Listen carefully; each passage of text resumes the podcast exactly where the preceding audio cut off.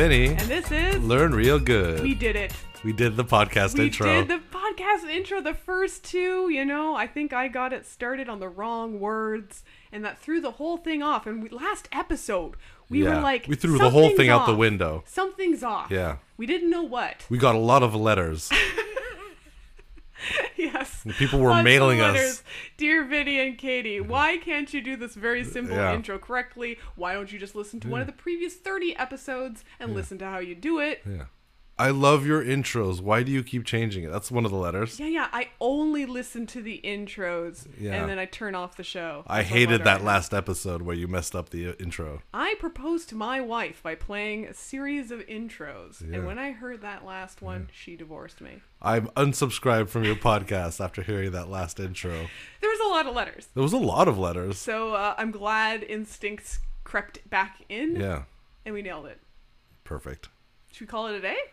Uh, I think people want more than that for the podcast. Some Oh. some listeners like more than the intro. What is this show, Vinny? Well, it's a podcast that Right. combines science communication and comedy. It's our sci comedy podcast. Sci-com-com. uh, yeah, because, you know, Katie and I both have a background in science and a background in comedy. And we figured, hey, why not make a podcast about both? Yeah, and so we start the show by shooting the breeze, Yep. which is what we are doing now. Good. Glad you clarified share that. Some, share some facts. We're going to introduce our guest. We have a great guest. I love it. Uh, can't wait to hear what they have to say. Yeah, so what's new with you, Vin? Let's shoot the breeze. Uh, I'm I've mostly just been reading letters to the podcast, just like wading through a room fulls of letters. What real things are new, Vinny? Uh, I'm getting over a sore throat. You are. I am. Yeah. I wonder if the listeners can tell that you're. my rasp. I was gonna say your milky, creamy voice. That's not what we say. milky, creamy voice. How do you describe a good voice? like Silky smooth, smooth. silky Silky smooth. smooth, not yeah, milky yeah. Silky smooth is how you order your coffee. Could I have a silky smooth coffee, please? Do you mean Do you mean milky creamy? No, I mean silky smooth. Yeah. I Yeah, wonder if people so will notice your silky smooth I'm voice. I'm not I'm getting over. I got a little scratchy throat, but I'm okay. Um, you know what? The dem- the listeners demand podcast material, and I'm here to provide it. I shared a story with you that uh, so I have two older siblings, Mm-hmm. and uh, when I was really little, you know, the best thing I could do was get attention from them Right, and yes. impress them and have something to say. But I was a little kid. I was Yeah, that has kid. that that's changed completely. You're not you don't do a lot of things for Yeah, attention. I know. That's why I have a podcast with a name on it. Um, and speaking about voices, milky creamy voices, I got bronchitis. Right. Uh, and I wasn't too sick, so it was actually awesome because I got to miss school. I got a lot of attention, and the Mm. best part was I sounded like Marge Simpson. like the bronchitis caused your voice. yeah, yeah, yeah. Okay. And my siblings thought it was so funny. They'd get me to say all sorts of things, and I was like secretly, "May the bronchitis never end." You wanted bronchitis like to be permanent. I probably also got some sweet, sweet banana medicine. Remember that stuff? Oh yeah, sure. that was the best.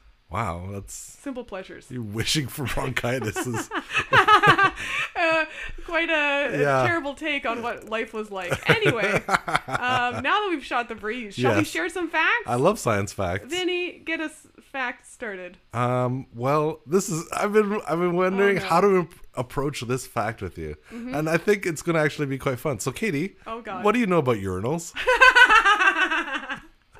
I know they're a great place to find cakes. right, yeah, Um, you know what? Very little. I know what they look like, sort of rectangular things. There's sometimes a blue urinal cake. Sure. for, I guess, the smell. it is the smell. Because I know men's bathrooms are disgusting, and that's where you find urinals typically. Uh, there's water, I think, on constantly running. You don't flush. It them, do depends. They don't Okay, do that anymore to style. save on okay, water. It was the 80s when I saw urinal. Correct. Um, and you pee in them. Yep. And in public, which Yeah. blows my mind. And uh, then you just go about your day. Hopefully, wash your hands. Yeah, that's right. Yeah, yeah. Urinals very Did I cover functional. You got it. Yeah. Okay. Um, and uh, as you are correct, uh, a lot of these uh, bathrooms, uh, people who use urinals, uh, they can be messy because of the splashing. So those Hmm. cakes that you talk about, those chemicals in urine that stink if you let them dry. So sometimes, if uh, for the listeners out there who've seen urinals with ice in them, What? yes, sometimes bars instead of buying cakes have an ice machine. So it's cheaper to pour ice in there to prevent the smell because it's not just the chemical, but it's the temperature of the chemical. This is a disgusting fact. It doesn't smell when when it's cold. So the some bars just put ice in the urinals to reproduce, reduce the smell. Okay, hot piss, worst piss. Yeah, exactly. Now, urinals, they also they're they're weird receptacles. They're like these giant like you say rectangular personal yeah, things yeah, that yeah. sit on the wall. People pee in them. Uh, and the reality is, it can get messy. It's splat, can get Gross. splashy. The floors get Get disgusting. your shit together, penis havers. Sorry, everybody. Every it's it's gross. They're gross. They're gross things. Just it's a bathroom, right? Yeah, bathrooms are gross in general. But here's the Okay. news, hot new science. Okay, hot new science. People have developed a new urinal. Oh, stop it. Hot new urinal, uh, hopefully to drop at some point. It it's has to do the splashing has to do with the angle at which the stream meets Okay. the uh, Okay, porcelain, yeah. and so one of the ways to reduce mess, and it you know it saves cleaning, it saves Lower saves urinals. uh, it's not lower. Higher urinals. it's kind of both. They're longer and skinnier no. than the regular urinal that Oh, you no. can picture. So it's kind of like a like a mini canoe that's mounted to the wall. So it's like tall and skinny. yeah. Uh, and it's the walls of it are calculated to be a specific angle to minimize splashing, Wow. which previously hasn't really been done. And guess what they use to model this shape? Ooh, a canoe. No. Okay. It's a thing that occurs in nature. It's a nautilus Penis. shell. Oh, a nautilus shell. Yeah, so the the curves and angles of a nautilus shell are angled to pro- like produce the same result, but obviously to a different means. Who's But pissing for in wa- nautilus shells? Well, they scientists have to do their research. They grabbed a bunch of nautilus boy. shells and they peed in them. Which one was the best to pee in? Yeah, The yeah, exactly. nautilus. And they're like, and they just stuck Have it an to the idea. wall and then Yeah, yeah, yeah. ran it to the, the Okay. sewer. No, uh, so it's this long, tall urinal that has this like specific curvature to it based on a nautilus shell. I am picturing a nautilus, giant nautilus shells on, on yeah, walls. yeah. Well, that's that's a good that's a close up. what does the curvature do? It traps the. It pee just inside? prevents the the angle of the incidence of the stream from splashing back out. It like curves it into the into the Scientists have receptacle. done it. Scientists have done it. Yeah, I mean, the, there have been a bunch of like trials, and they figured the nautilus shell curvature is the optimal design for a urinal. I got a personal question. For Yes, you. Vinny, yes, do you please. use? Would are do you think men would be divided on like I'm a urinal guy? Like when I'm in a public bathroom, Yeah, people who use urinals. urinal. Yeah. Or is it sort of willy nilly? You just pick whatever's free. What do you Uh, think most people would do? I, it's the ease of use of a urinal is pretty great. yeah, you yeah, use it. You yeah. would use a urinal, I I regularly use even if, if there's people around. Yeah, it's as a as a, someone who uses urinals, it's it's something you just get used to. Because to me, just the toilet stall seems to come. A lot more privacy. bases. Yeah, Interesting. it's just it's just I guess I'm I'm socialized to be used to it. I mean, good for you. Good- you good would not ya. use a urinal. I would never use a urinal. No. No, no, no, no, no. All right, good to know. Uh, That's my science learned fact. a lot about us more than you wanted to know, listeners. For sure. There's going to be more letters coming in. I can't believe I would have put 20 bucks down. Vinny was a was a toilet man. Um, I'll get that T-shirt, Vinny the Toilet Man. great fact. Thank you. Happy to know there's been some development in that area. First, the urinals, next umbrellas. That's another tech that I Yeah. feel like is desperate need of an update. I can't wait to hear about it. Okay, well, that's not my fact. Oh. Vinny, if you were to describe rats in a couple of words, what would those words be? Rats? I also, it's funny, Yeah. I also struggled with how to introduce Yeah, this. yeah, yeah. Um, vermin. Yeah, sure. Um, um, squeaky. They are squeaky. We'll come back to that. Yeah, squeaky vermin. Yeah, that's okay. That's okay. You asked me for two words, right? Yeah, yeah, yeah. More personality traits, maybe. Oh, personal. really Oh, character. Like, oh, yeah, yeah. oh, Oh, yeah. that rat is uh, so- sassy. Sassy. They're real sassy. They're real. Yeah. Uh, Um, and uh, persistent. Have you heard about them being good pets? No. Rats make extremely good pets. Oh, I heard they're smart. They're very smart. Okay. They're very playful. They have personalities. Okay. They show affection. Oh. They're they're supposedly really great pets. Oh, This is all a way of saying rats are very playful. okay. And this is a study of play, Okay. which I knew would interest you. Yeah, Not I'm so much interested. the rats. We No. are big rat fans in this house, but um, play. So this is a study that used rats in a in a nice way. You'll Mm-hmm. see to study what parts of the brain are activated by play. Ooh. So what the study shows is that a particular area called the PAG, the PEG, not for me, um, standing for the periaqueductal gray. Never heard of it. Sure. Part of your brain, apparently, it lights up. It's a very specific, like two runways in this part of the brain Oh. um, when they're playing. And the scientists who did this study to see what parts of the brain would line up did two forms of play. Okay. This is the adorable part yeah, of it. okay. Where they Card play, games and video games. they would play chase the hand, where the rat would chase the researcher's hand around and Uh-huh. make a squealing sound, which is their sign of glee and Okay. joy, like a dog wagging its tail. oh, squeaky. Uh, yeah, exactly. They'd sque- they'd play chase the hand and tickle. They love being tickled. Rats love being tickled. They love being tickled. Wow. They love that shit. So they they realized that in the study that that part of the brain uh, was very much lit up, and it's not just because they're active, because it, it they do the same thing with being tickled or chased. So covering those two different forms of play compelled them to believe that this is really important. Okay, so to really be sure of it. What they did was they developed rats that were. I'm trying to also find the research at the same time here. They genetically altered the cells in that PAG part of the brain of some rats Okay. to be turned off when exposed to light. And so they would Oh. prevent those neurons from firing. Oh, this is a sad story Well, for these rats. it- well, Science needs them.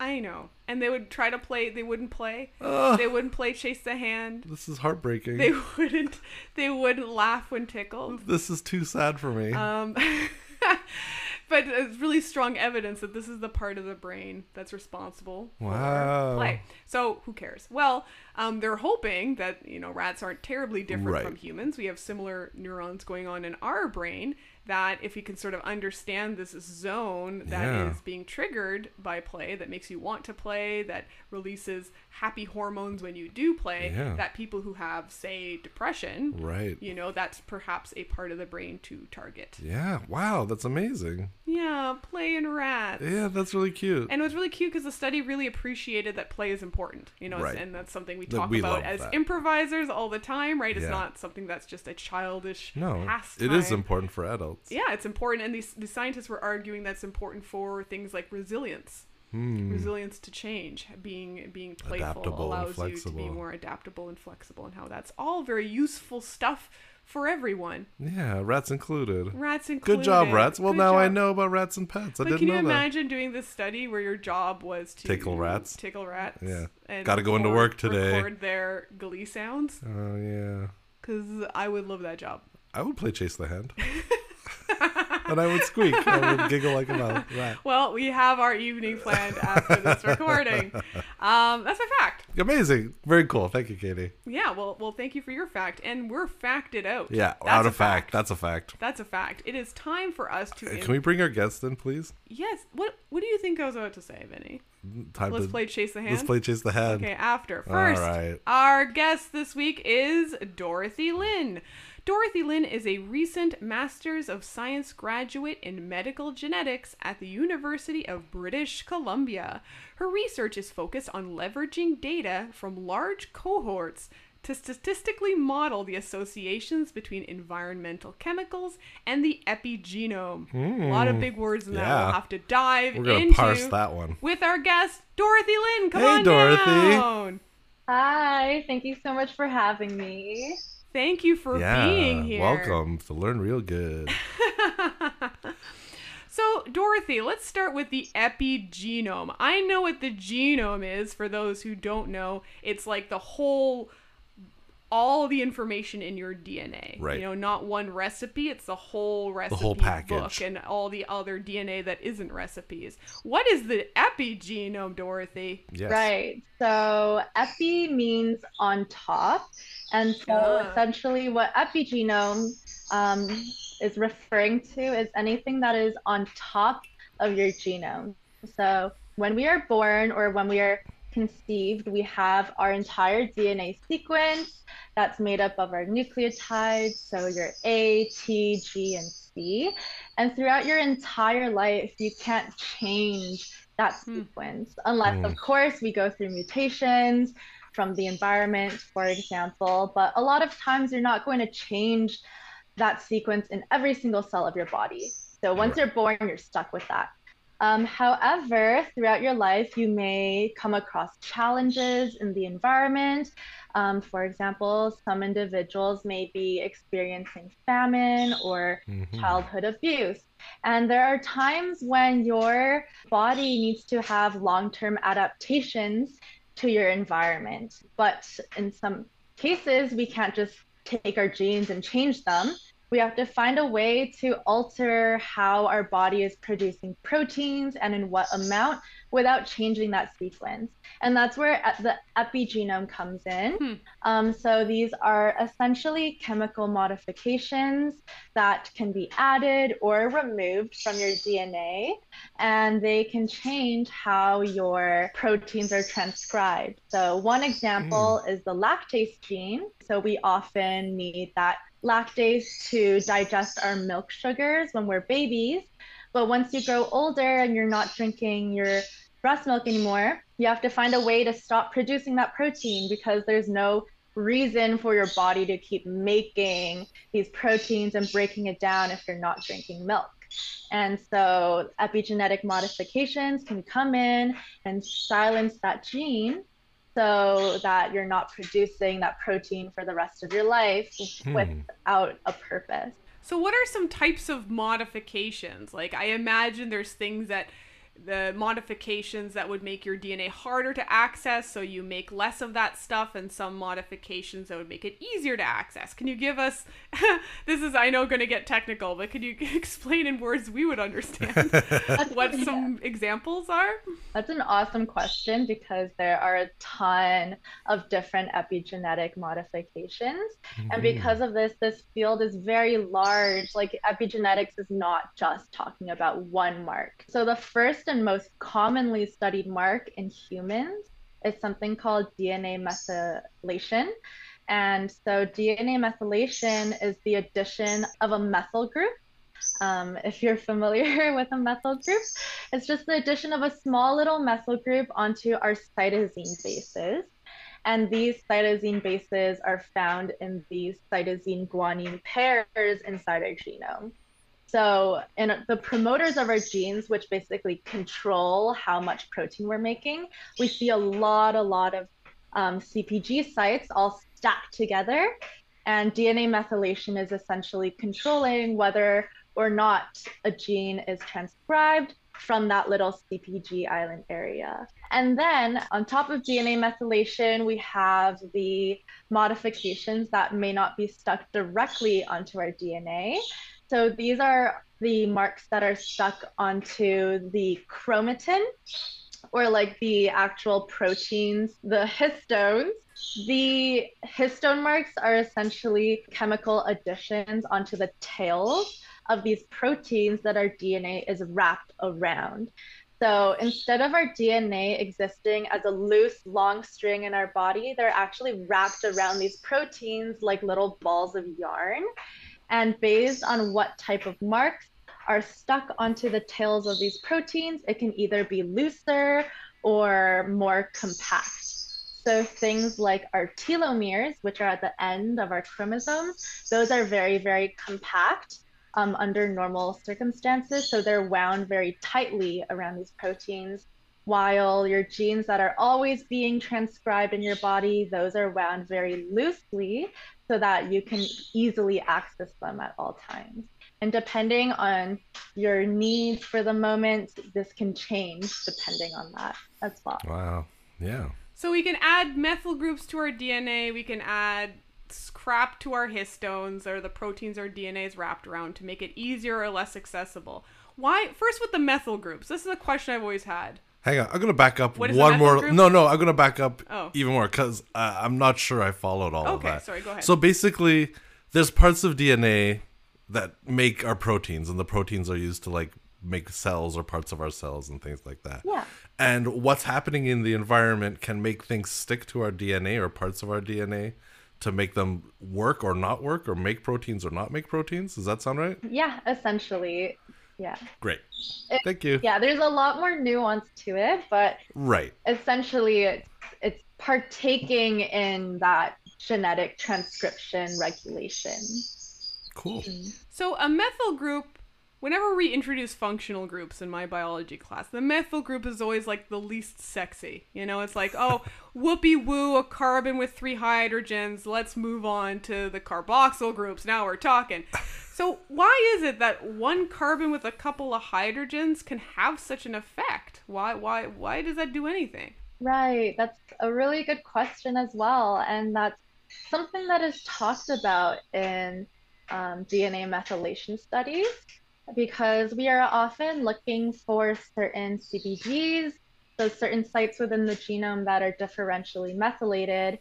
And when we are trying to pull away the functional part of this, so trying to understand what the function of that change is, it's really hard to tell without actually changing that single group and seeing the function. And mm. so, one of the big ideas and a really good potential step with methylation studies is that it would be really beneficial to change a lot of these CPG groups that are together because that's when things are actually impactful. So, as I was saying earlier, we have a lot of these CPG sites all stacked together in the promoter of a gene. So one methylation group may not be making that big of a difference, but if you have the entire promoter that is methylated or completely unmethylated, that's what can make a difference. Because once you have so many methyl groups back together, that's when you may be starting to um, have changes to the DNA structure, or those DNA methylation groups can also be signaling to other biological factors that may read um, these signals and then come in and make it more inaccessible or accessible because it's actually mm-hmm. not mm. a one-to-one ratio at all right yeah so it's not actually changing the dna because as you said like when you're when you're conceived the, your dna is going to be your dna short of any mutations right and so these methyl groups are caused like kind of environmentally present or not present and they come in and like just affect how that DNA gets expressed in our bodies. Yeah. And and not just like one, like you're saying, like there's a it takes a bunch of them to do any real right. functional difference. Mm-hmm. Totally. Okay, cool. Yeah. I'm just making sure I get this. No, you. I'm not. I'm not the biologist here. you totally got it. So who's adding these methyl groups? Is yeah, it is an, it someone named methyl? Is it an enzyme that like, oh, time to put the methyl groups? Like, how does it get there? That is actually what it is. Um, so there are three different types of enzymes, and I may be missing some just as a disclaimer, but DNA methyl transferase, so transferring our methyl groups on, those are the enzymes that put the methyl groups on.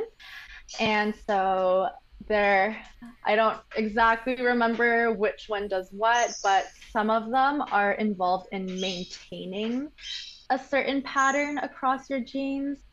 Um, and every time a cell divides, it's in charge of maintaining that pattern. And then the other types are in charge of creating new patterns. So, patterns of DNA methylation that are not there. And this is really important during development because something really interesting that happens when you're a zygote is that all of your DNA methylation marks get erased completely. Oh. So, yeah, when you're like a small little zygote, everything gets erased, and then your methylation patterns are put on again from scratch. And like a reboot. Yeah, it's like a complete reboot, and that's actually a really controversial topic in epigenetics of whether okay. things can be transmissed across generations because of this complete mm. reboot. Right. Yeah. That's cool. So I like basically the thing that I'm getting is that these methyl groups act as a volume knob on DNA. Essentially, yeah, they're a volume knob. And that's why even though we have millions and billions of cells in our body and every single cell has the exact same genetic code, we have liver cells, skin cells, stomach lining cells. We have so many different types of cells, and this is because of your epigenome because it mm. tells the cell what type of cell it is and then regulates which proteins are expressed. Oh, right. So it turns up the like on my hair, it turns up the well back when I was younger and I had hair. Yeah. it turned up the volume on my hair on the hair parts of my DNA and turned down the volume on all the other parts. Exactly. Okay, cool. So that's my epigen- epi- epigenome. Yeah. So you have like a methyl transferase that puts the methyl on the DNA. Who tells the methyl transferase to do it? Like, where's the connection between the stimuli from the environment and the body? Like, where does it? Where does the body start, man? Right. Yeah. So DNA methylation is a constitutive process that happens, which means that it's always happening. And it's hmm. also essential for life, for human life, because without it, we wouldn't be able to maintain our cell diversity. And because of that, things that we eat in our diet, such as folate, those groups, those methyl groups from that folate and our vitamins, they are essentially always in this balance with that DNA methyl transferase and always replenishing our DNA methylation. And I can also go into another reason why DNA methylation Please. so important here. So, as you might know, um, for the longest time, we thought that more than like 50% of our DNA was junk DNA because it was repetitive sequences. Mhm. And we've recently found out that that's not true and that all of these sequences are transposable elements, which means that they are essentially DNA fossils from um, when we had viral infections in our ancient DNA. And because of that, these elements can actually jump around our genome freely. So they can move around, and that's a risk for cancer because we, it can cause genome instability. So DNA methylation, a lot of it exists to uh, um, suppress these elements that Ah. can jump around our genome. So that's where a lot, most of our DNA methylation is actually stuck to these transposable elements. Uh-huh. And because of that, it's just kind of like an evolutionary trait that we are methylating these elements because without it, then you would have a lot of genome instability and it wouldn't be evolutionarily beneficial. So I I'm sure there are other factors that may be telling the DNA methyltransferase to methylate things, but of what I know, I think that a really big part of it is an evolutionary advantage. Mhm. And so when you talked about folate and like your diet being able to produce have the material in your body to make these methyl groups, if you're missing that, you can't maybe you can't methylate stuff properly and your body is like I need to make these changes or suppress this part or make Right. respond to the environment in this way. But if your body doesn't have the building blocks to do it, it doesn't do that and so then you're kind of screwed. Right, yeah, and there are a lot of studies out there about folate and DNA methylation, um, but from what I know, which is a scarce understanding, cellular studies that have like doused cells in folate have actually not seen any DNA methylation changes, even though it is a really important part of the pathway.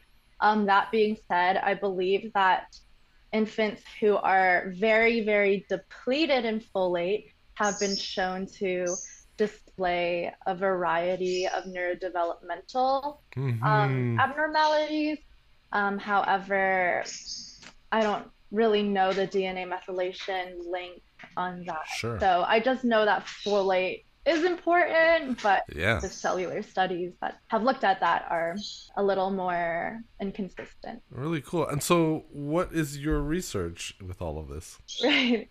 Yeah. So, what I particularly look at is social epigenetics, or that's what my lab works on. So, a lot of my lab is looking at childhood or the prenatal period and how environmental exposures may be changing those DNA methylation patterns Hmm. within our genome.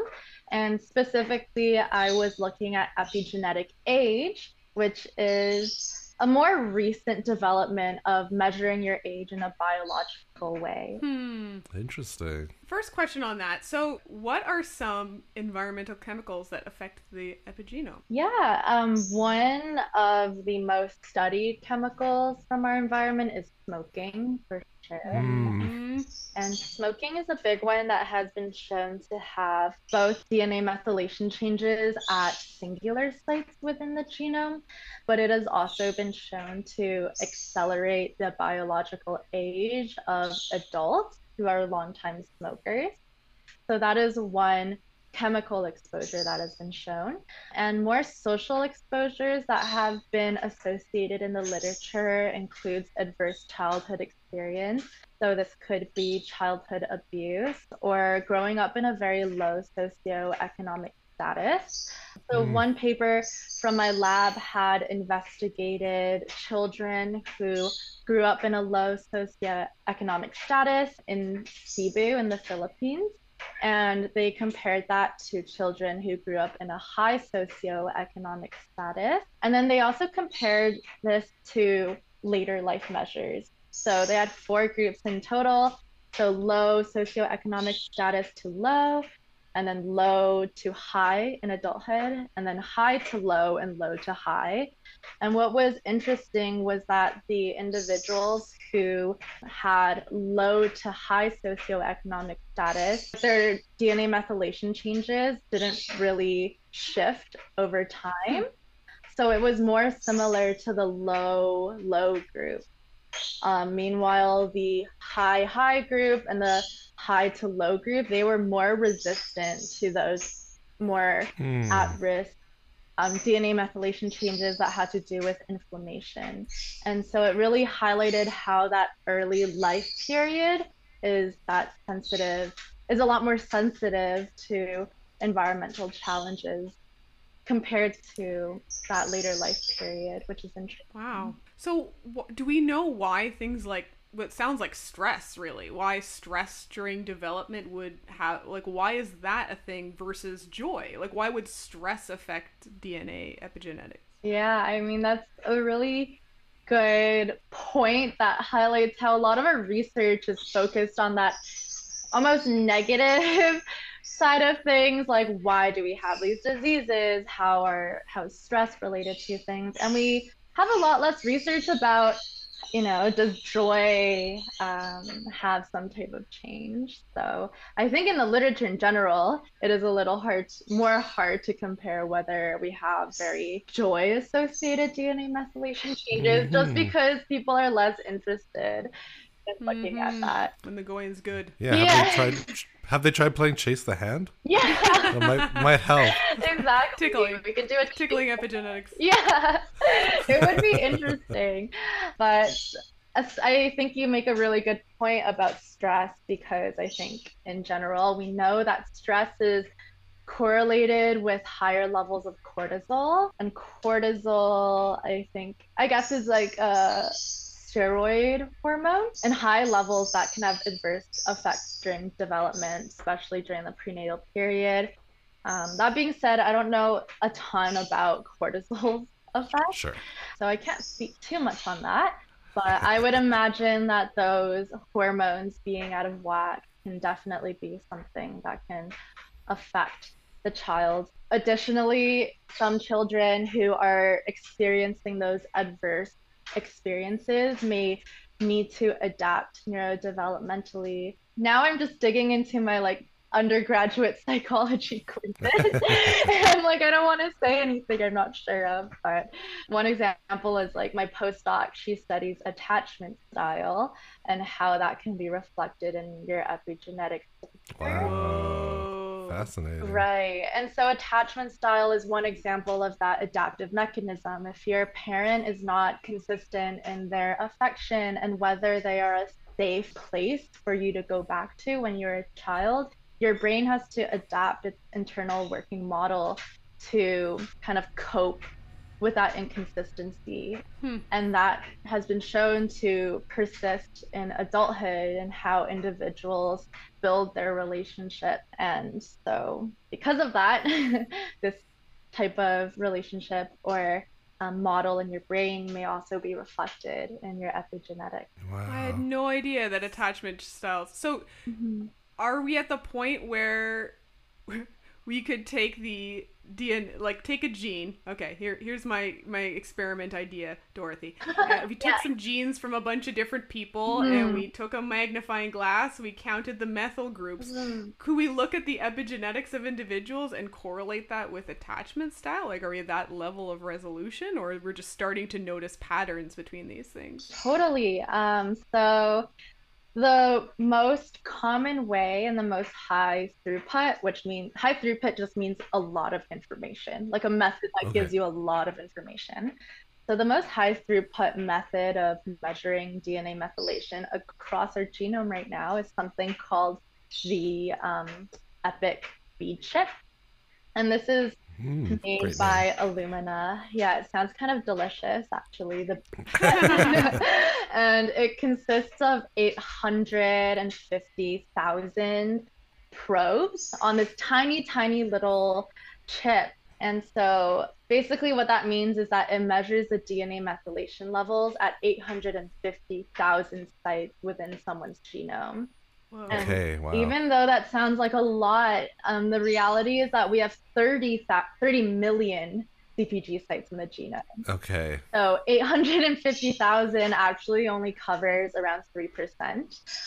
Wowie wow. Yeah, so it's really hard to interrogate the entire genome. That being said, the 850,000 gives us a good idea and it captures quite a bit of genes across the genome. And so when we're measuring these sites, we can make assumptions like, oh, the differential methylation at one site is probably closely linked to the levels at other sites that are nearby. So we're like assuming that all like maybe three or four sites that are beside that CPG site that we measured might be around this Right. DNA methylation level. And so that's actually a really active um, part of research right now. And my Mhm. colleague, Eric, he is actually creating a package right now in RStudio, and it essentially helps you estimate what the DNA methylation levels are in certain groups across the genome. Right. Right. It sounds like uh, political polling. So, like, you don't need to ask everybody what they're going to vote for. Right. You're just going to sample enough of the people to get a, within a certain percentage of error. Totally, yeah. It's like just sampling that little bit, but that's one of the highest throughput ones. And it's really amazing how far things have come because back in like 2015, we were sampling around 27,000. So it has gone Okay. up to 850,000 as the amazing. gold standard. Yeah, it's, it's really amazing. And so different people are looking at different like there's like a million factors that you could go down of like socioeconomic uh, pathways of like you know how do they grow up financially? How do they grow up uh, do they grow up rural or urban? Uh, like and how does that affect methylation? This feels like a like a infinite field that could there has a lot of real interesting potential to to show like you know how socioeconomic factors really have a literal physical impact on our bodies. It's a huge, it's like a huge sand pit, and it really just never stops. Um, and so that's actually something I was thinking about when um, Katie shared the fun fact about rats, because one thing we always talk about is like, okay, should we look at DNA methylation and human populations where we have so many variables? We can look at socioeconomic status, we can look at how they were fed growing up, or like how they were parented. We have so many variables that we can look at. And then on the flip side with animals, it's like you can isolate, for example, the playing aspect. So one of Right. my um, the PhD students in my lab, she was looking at mice who had an enriched environment where they basically had a bunch of toys in their cage versus rats that had a normal normal environment, which is kind of like a depleted cage with no toys at all. And that in Mm. that way you're really isolating the environment. And then in the human case, it's obviously more generalizable to us because we're biologically more similar and it's more similar because it's real world data. But Right. you, in that case, we have so many variables that we could look at. And but it's a really big part of research now where we have cohorts that are being followed over decades Mhm. um, and they bring these these children and these families back throughout the years to redo these surveys and like keep asking about how they're doing or like taking biological measures. It's it's a really advantageous part of research right now i think Hi everyone, I'm Tong, I'm Sam. And I'm Laura. and we are Disney, Dummies. Look, we know there are Disney superfans out there, but even the superest of fans could still be Disney dummies. That's why the three of us are on a quest to watch every single animated theatrical release in chronological order, from Snow White all the way to whatever's out right now. We dive into each movie in detail, talking about fun facts, talking about the animation, hit you with some hot takes, our favorite reviews on the internet. We even talk about who fucks. I still can't believe that's an actual segment. So join us every second Wednesday for another episode of Disney Dummies. And Pixar pals when we finally catch up. Yeah. Yeah. Brought to you by the fairy tale whimsical depths of the Pod Cavern. You mentioned Dorothy that there's a area of epigenetics that's looking to see how things are passed between multiple generations and how that seems somewhat paradoxical because of that wipe. Mm-hmm. One, one can help but wonder if like something like intergenerational trauma, right, is something that could we'll see one day is coded on our epigenetics. Right. How do we at this point I, I know it's a, a, a debatable subject but how do people explain how it's possible given that wipe? Do you do you know of some arguments for how things can pass that far? Yeah, um, there are actually quite a few papers because this is a really polarizing topic in epigenetics, um, especially because of that wipe. So some like to argue that, you know, there is intergenerational transmission, and I personally feel like there needs to be more concrete evidence for this. Mhm. And the only way that I could see that evidence working is if you are truly extracting a zygote throughout every day of gestation is see, okay, are these patterns from the mother or the father being actually being passed down from the Right. sperm to the child? Because without that, it really could just be that the mother grew up experiencing low socioeconomic status and then continue to experience low socioeconomic status. right And then while um, they're pregnant with a child, those patterns that are characteristic of low socioeconomic status may be being coded into that child's genome because of the environment and not necessarily because the mother's Right. egg has that. Is passing it on. Yeah, exactly. So it's a lot harder to tell. No kidding. Mm-hmm. So so your overall sort of area is called medical genetics is everyone in medical genetics doing epigenetics or like what what other things might someone in that general field be doing Right. Um, so no, I there, not everybody does epigenetics. I have um, many of my friends who are working on neurological disorders. So two of my Hmm. friends are in labs focused on Huntington's disease, oh, okay. and other um, friends are working on cancer. And so there's really a large range of projects that people work on. And I would say that a lesser part of the department is focused on that big data area um, that I am focused on. But overall, my um, department is actually quite small. So my cohort went in with only 12 people. And it was genuinely so nice because we got to become really good friends Oh yeah. year, and everyone there was just so excited about learning about genetics and we all could contribute our little pieces and pick at each other's brains so Yeah, it's really cool when you have like that group that you really come together. It's not too big. And it's not too small. It's just that like 12's a good number. it was just right yeah it was just yeah, right just right. Yeah. How did you end up end up doing this, uh, Dorothy? Um, so in fourth year, I, um, I guess I was under the impression that all fourth year people have to have something lined up immediately after after Right. undergrad.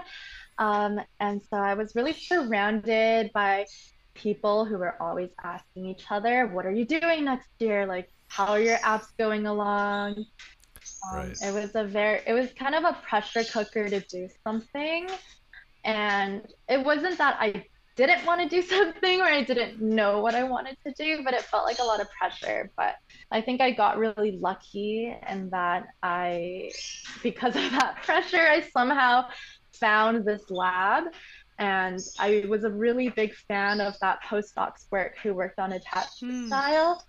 And so Mhm. I had just emailed the lab and I got an interview and um, I ended up joining the lab. And it all happened very, very fast.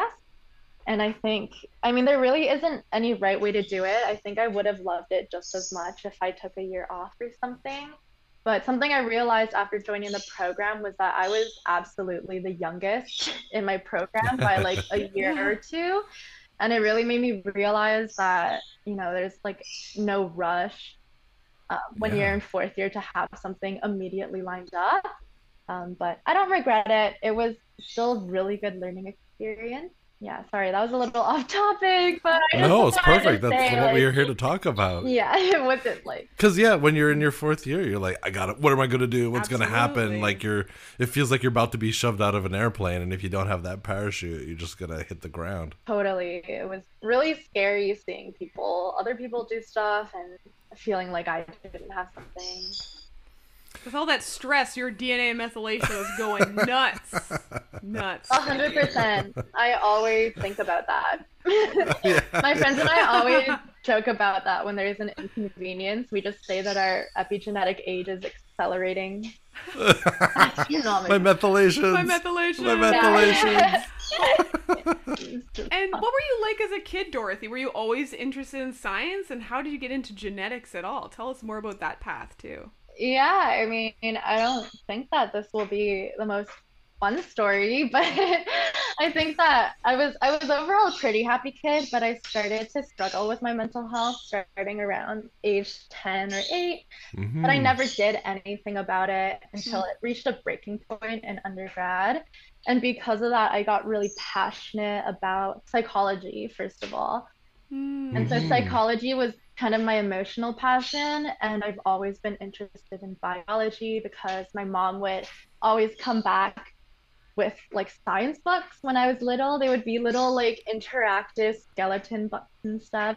I always just Oh. needed to know why things were happening. like I was just, I always needed to know what was happening. Um, so kind of what my research married was my emotional passion with psychology and my knowledge passion with genetics. Hmm. I kind of just married that together, which is why I thought social epigenetics was perfect. it's a great fit. Yeah. Was your undergrad more in psychology then? It actually wasn't. So uh, it was very focused on genetics. So Hmm. it was actually a lot more molecular, and I I just had a lot of fun learning about it. hmm like it was just a lot of fun. So it's kind of been a continuous journey where I've kind of went from more molecular, slowly more into social, and I'm kind of at the point where I want to turn even more social to more person-centered, like psychiatric care. Yeah, Yeah, so it's really not a straight path, but Yeah. it never is. That's that's the truth. Is and then one of the things that our podcast likes to talk about is that it is it's not a straight line. Uh, and something that you touched upon that maybe we haven't talked about a lot is like the mental health aspect of of the pressure of going in that straight line not just you know sometimes it's parental sometimes it's pressure we put on ourselves Yeah. sometimes it's like just the environment itself is fairly pressure cooked uh, and one thing that i'm noticing is that even if maybe the resources provided for grad and undergrad students isn't where we would perhaps ideally like it to be there's at least an awareness of it that is certainly far greater than when i was doing my grad and undergrad which i think is at least a great step forward uh, just like knowing about it. Like can we fix it? Uh, maybe maybe the resources are there maybe they're not but at least we know about it and i think that's like half the fight right there and I, it's great that we're making strides and i think you know the hope is as we learn about it and find ways to uh, understand how important it is for both the the institutions that we're, we study in and the people in them that we need to have resources to address the mental health challenges that we have A hundred percent. I think you touch on something so important that's thrown around a lot. It's So stigma. And not mm-hmm. only the fear of stigma from other people, but there's a lot of internalized stigma with mental health, and that first step is so hard to even admit that something is wrong or admit that Yeah. maybe your problems are worth looking into because I mean that's something I really fought with for a long time is that I didn't I couldn't see anything in my immediate environment that was totally bad. I was like, Right. well, no one in my life has died, or like I'm, I'm being, right, that's the bar. yeah, or like I'm being financially supported. Like, why should I even be going through Mhm. anything? Right. Even though I was like crying myself to sleep every day for no reason. Um, so I think that internalized stigma is a huge, huge part and Huge. something important that you definitely name. And, and, and talking about it and sharing your story like this is so great because Yeah. this is what people need to say more, you know, because when you see high achieving people, you Yes. often think that everything is so rosy and they're doing great, right? The more we have people sharing that, no, it was it was like it's legit very tough. hard and painful and we don't know where everybody's coming from and what their story is and so even if on the outside it looks like they're succeeding there's people struggling uh, in so many different ways and something that katie and i talk about a lot is this idea of perfectionism in the sciences mm-hmm. and fear of failure that is like really it drives a lot of people in the sciences to like really do incredible things but at what cost you know? Like there's there's a real toll that it takes to feel like i always have to be like infallible to a degree like i can't mess things up. And that is not healthy for anybody to we're humans we're human beings and i think it's important for us to acknowledge that. It's also like not how science works too for everything to work. Exactly. For sure. And how boring is that story, Yes, how right? If you think about the stories you share with your friends, right? It's usually like the misadventures, right? That's where the fun is. It's never the oh, we thought it was this, it was this, end of story. Yeah. right? That's a boring story. A hundred percent. I mean, I can personally speak to that because um, my master's project, all of my results were actually negative. So I had zero positive results, and for Oh no. for a while, I was like so scared and terrified for myself. I was asking myself, did I do something wrong? Was it like something terribly wrong I did with my analysis? But I looked at my data like super closely, and you know, it was definitely, definitely null.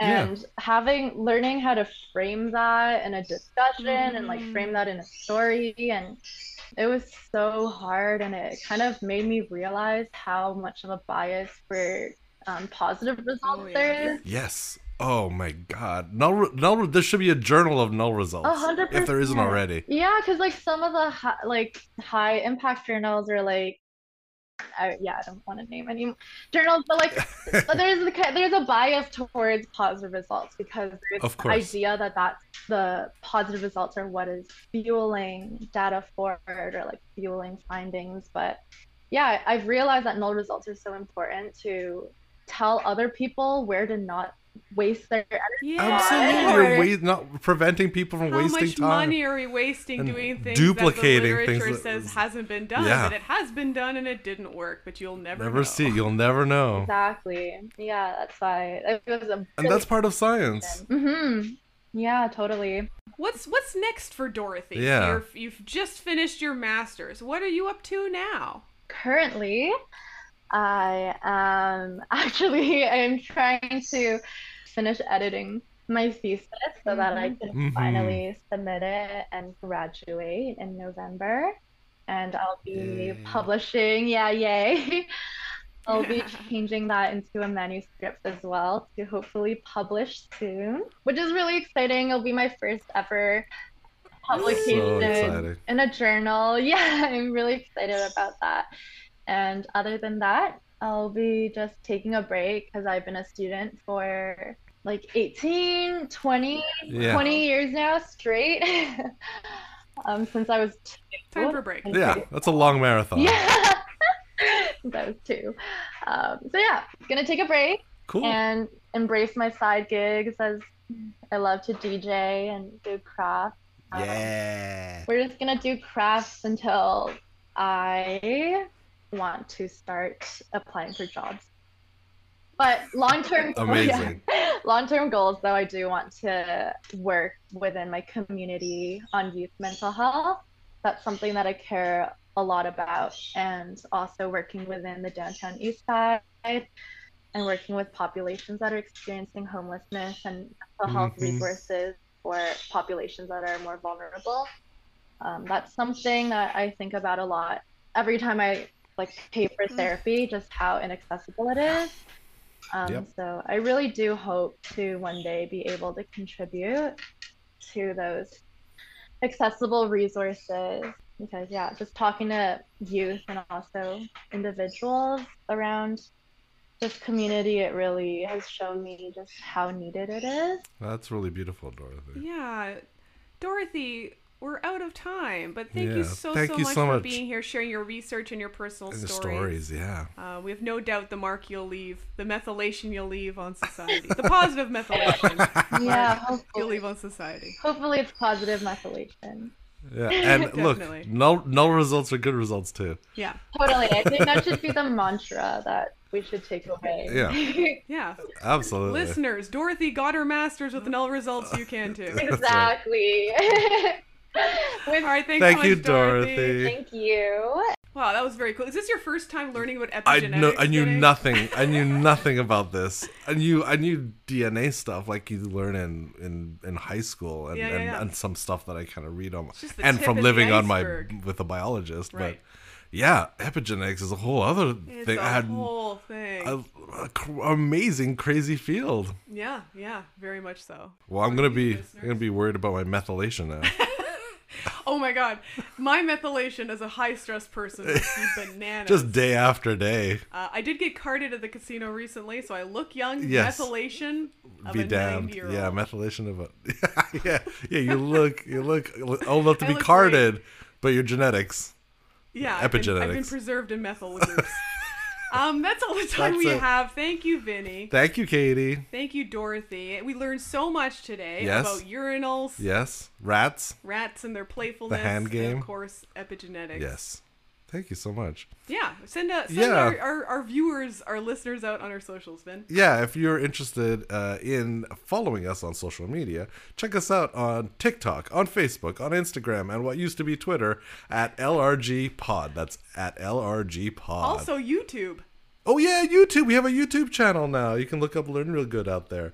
Uh, and we have our we've spliced off our science facts into a fun little listening series. So if you haven't listened to series one, that's what's going up every so often on our YouTube channel. And what about for listeners who are grad students and want to be guests? Hey, if you're a listener and you're a grad student in the STEM fields and would love to be a guest, why don't you email us? Reach out to us. We love having you on. You're at- getting higher and higher. at learnrealgoodpodcast.gmail.com. That's learnrealgoodpodcast at gmail.com. Just send us an email and we'd love to talk to you. Sounds good. See you next time, folks. See you later. Bye-bye. Bye bye.